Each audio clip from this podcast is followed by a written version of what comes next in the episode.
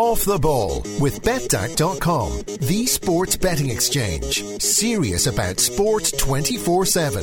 Every season, every sport, every team.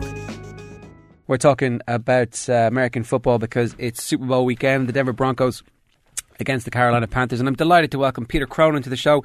He played with Seattle and Washington, was the Super Bowl 17 champion with the Redskins, and he's going to be coming to Ireland for uh, the Boston College Georgia Tech game a little bit later on this year. Peter, thanks very much for joining us. Oh, glad uh, glad I can join you. I hope things go well with you folks. Super Bowl 17, um, is it etched in your memory forever, or is it something that you kind of, uh, you know, at the end of a career, you think, oh, yeah, that's just a different game from everywhere else with so much more on the line. What What are your memories of the situation? Well, the, the, the what's good about the uh, that experience is, you know, you of course you, you it becomes less important to you on a day to day basis as you move further away from away from it, and it works to the kind of the back of your mind because you're onto other things. But this time of the year, when the Super Bowl uh, is approaching, uh, we I get to uh, revisit all the great memories, and they become very uh, very real for me again. And I get a lot more attention this time of year than I probably deserve because I was part of a winning team. But it is it is great fun and an opportunity to to revisit those those great experiences. As a matter of interest, uh, do you wear your ring all the time? Well, it's, it, that's a good question. I uh, I used to wear it when I was when I got out of football uh, originally as a professional football player. I uh, went into sales, and uh, I was told by my boss at the time you have to wear the ring because it's a, it's a great conversation piece and it could serve as a great way to, to generate some business. And so I was in sales for several years and wore the ring every day. And uh, then I moved into management for a large corporation, a multi-billion dollar company, and they they told me that I needed not to wear the ring anymore. I was the manager and I needed to act like one and so on and so forth. So there was a stretch there where I worked in executive leadership for for you know almost uh, almost 20 years and and did not wear the ring. Uh, it had been scrubbed out of me. I'd wear it for football events and occasionally I'd go out and see customers, but it really wasn't part of my day-to-day routine. Now, since uh, back in October, uh, uh, I believe they call you in, uh, back in uh, back in Ireland. Say I was I was redundant at the company I was working for, uh, and as a result, uh, went out and found a new job and working for a startup company with with an old friend of mine. And the first order of business was make sure you wear your ring every day. so I'm back. It's gone full cycle. I'm back wearing the ring every day, and it certainly is a great uh, door opener and conversation piece and you know, something that uh, people, again, this time of year, people are very, very interested in talking about it. And of course, I I don't claim to know much about what's going on, but I have a, the benefit of some experience. So I guess that works to my benefit. Yeah, totally. Um, I know we, we uh, had the pleasure of your company uh, at a great night in Boston. We were very certain that it's uh, worth picking your brains about what's going on at the moment as well. Just a couple more quick questions about the your game. You beat the Dolphins 27-17 at the Rose Bowl. It was also a, a California Super Bowl in, in Pasadena. The game itself and the occasion itself, is it something that you actually managed to enjoy or was it that kind of massive hype train back then as well? Because it's kind of around this period, I think, in, in history where the Super Bowl starts to become this massive, huge event. Yeah, you're right. It's a there's so many so many memories about the the uh, the experience. And one one of the first things that Joe Gibbs, who's the Hall of Fame coach, who coached me in that team, um, said is you know the, the big challenge is to try to create as much normalcy as possible in spite of what's going on around you, like the eye of the hurricane. And so they went to great lengths to try to create a, what would be considered a near routine experience leading up to the game because there are so many distractions. But the distractions were there, and we were uh, we were in California, and we did not have a you know Joe Gibbs trusted us as being professionals and, and being adults, and so we did not have, bed check uh, all week and uh, we were in relatively close proximity to uh, to Los Angeles, and uh, and and as a result, uh, many of the the marquee players were, were actually witnessed in, in nightclubs and at parties, and you know hanging around with the L.A. crowd, the, the California crowd down on the beach, and of course the paparazzi was chasing everybody around. So as much as we tried to create normalcy, it was very hard to, to, to manage it. And I think one of the more, more as we approached the, the game, he imposed on Wednesday a, a midnight curfew, and then Thursday through the game, uh, we, we were we had a uh, eleven o'clock curfew. But but we get out there a week early. We had three or four days of uh, where we had could, could have done what we wanted, and we, we did. We had a great deal of fun. But as the game got closer, uh, he imposed some limitations to try to bring uh, you know some control to the whole process. And I think one vivid memory that I have of the hotel we stayed at, we came back from practice one afternoon. It was like a Thursday or Friday as the game was approaching, and they had actually set up a gauntlet in the hotel through the hotel lobby because we we came through the front door and people were they were 20 deep on either side of this gauntlet. They brought us to a back room, put us into a into a meeting room, a uh, function room, and then let us go through the back doors to the bowels of the hotel to find our way to the room to try to keep us out of the out of the fan fray. So it, was a, that was a long time ago. I just can't imagine what they're go, what they're going to say. Yeah, I mean it, it has obviously bloated now to the point where uh, it's a, it's big news all around the world. But I, I guess the the philosophy of a team like the Carolina Panthers is fairly similar to what you guys had to had to do. You were up against the Dolphins team. That franchise knew what it was like to win the Super Bowl. The the team ten years previously had obviously created that the Dolphins uh, an amazing record and had beaten Washington ten years previously. So I think I, right. I'm right in yeah. saying you guys were trying to become the first Washington team to do it. Yeah, there was there was some of that in there, and, uh, and, and it really goes back to something I said earlier. Was the, Joe Gibbs was very good at getting us to focus on who was next. You know, we didn't think about much about what had already happened and we didn't think much more beyond the next opponent. And I think that's a lesson that I learned uh, as a as a competitive athlete throughout my career. That the, the longer the longer my career was, the more I realized that the the, the trick is when in competition in football, American football, you, you play once a week, uh, and so the, the trick was, regardless of win or lose on the game, it didn't take you long that same day to refocus your energy on the next opponent. And the sooner you started thinking about your next opponent, the better you would, you would be advantaged in terms of your preparation. And it, it really is a very business-like approach. So, in spite of the the the, the hoopla, the excitement, and the you know the it's it's uh, uh, uh, all, all of the enthusiasm and the buzz and the and the as you say the bloated uh, uh, coverage, which I think is a very good word to describe it.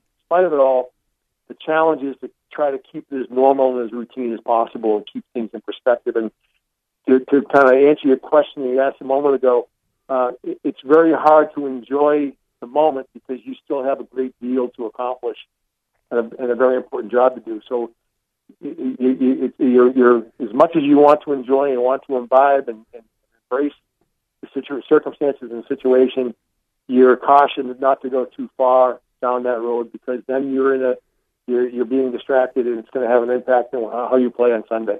You won by 10 points in that Super Bowl in 1982. Is the game comfortable for you at any stage? At what point do you start thinking and looking up the clock, going, they're, they're not going to come back from this? We've got this.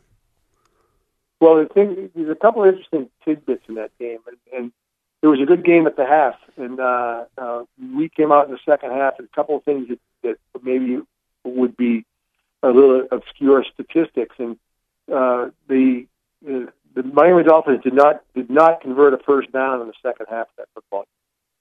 So they they were three and out every possession. Wow. They had the punt ball every time, which is which is kind of lost in in the, the grandness of the event.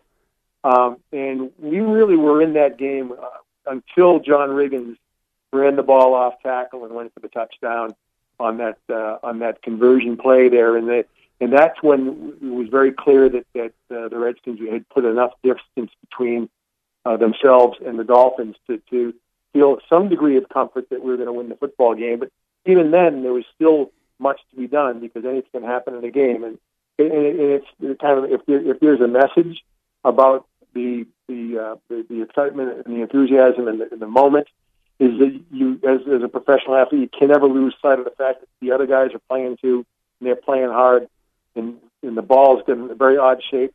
and the ball bounces funny, and you can you never really in the winner's circle until the game is over. You were a linebacker, right? I well, I was a linebacker, but I covered kicks. I was a special teams guy. Okay, right. I, I spent nine years, my nine years running on kickoffs, punt, punt returns, and doing all that crazy stuff. So because I saw, I, I like to. I saw stats. I saw stats that said you had some kickoff returns. I was like, that can't be right. What? That there's a, Oh, yeah. there's a mistake I- here somewhere.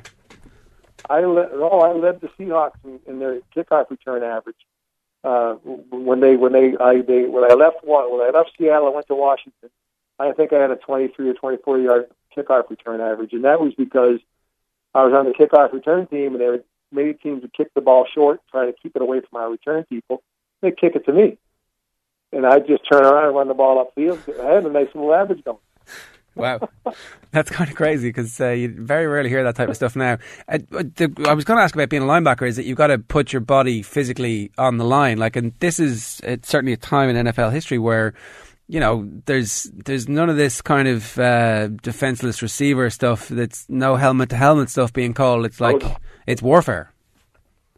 Yeah, well, that was the you know, and, and you, you make a good point. Playing linebacker is certainly a very uh, uh, physically demanding position. It requires a great deal of aggressive play. Be smart. You have to stop the run. You have to be, be able to defend against the pass. You know, it's, it's a very challenging position, uh, and certainly some some embedded risk there from a from a uh, from a physical standpoint. But I, uh, as, as a as a special teams uh, ace, I would always try to draw the analogy of the two two football players being automobiles, and the distance between the the ball carrier and the linebacker is uh, maybe ten yards. So take two cars and put them head to head, ten yards apart, simultaneously step on the accelerator, and you're going to have a collision. You're going to have a collision, and the bumper's going to be broken, the headlights are going to go, and the bonnet's going to pop. It's going to, I mean, it's going to be a mess. Well, now in special teams, what you do is you take those two automobiles, you put them 40 yards apart or 50 yards apart, and drive them into each other. While the difference in terms of the collision is magnified by a factor of distance and speed, so this, the, the, there, were, there were much more violent collisions occurring in the kicking game or in special teams than there are than there are uh, in in, t- in, in, in, uh, routine offense defense. And- And, it's, it's, it's, it, but it's obscured because when you're playing in special teams, you're playing in the whole field. When you're playing offense and defense, you're playing between the tackles.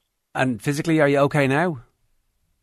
Uh, well, yeah, I'm, I'm okay. I've got uh, I've got some bumps and bruises, and some of the uh, I don't know some of the, uh, the the wounds of war, and, and I'm getting a little older on now. So uh, I'm. Uh, but I was a I, I went to uh, you know there's a lot of new a lot of information going around concussions now, and uh, I was actually involved in a in a uh, in a, uh, a situation where I needed to get an evaluation on on my cognitive capabilities as they relate to what I did for a living as a young man.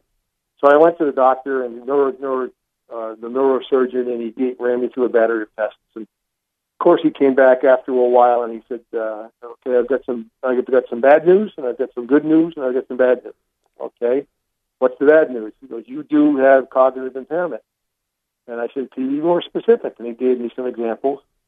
And I said, "Okay, uh, that's concerning." Um, so what's the good news? He goes, well, based on your age, you're no more cognitively impaired than anybody else who has not played professional football.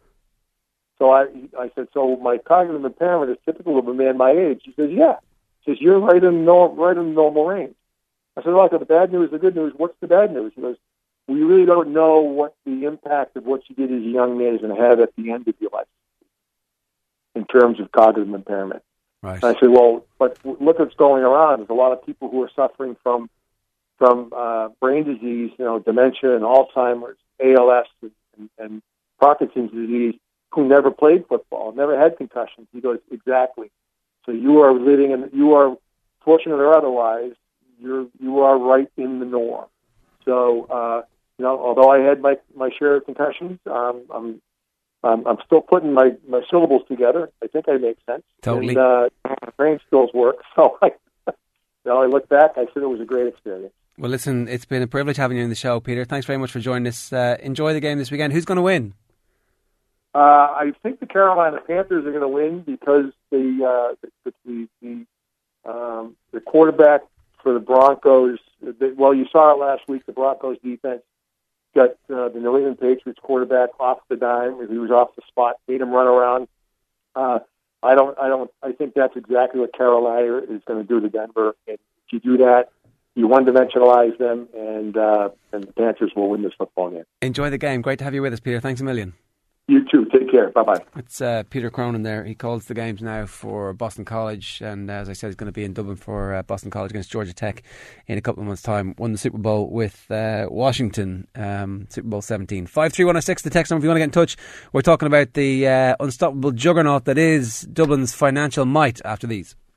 Off the ball with the Betdaq Exchange for great odds on horse racing, the Premier League, and every other sport this weekend.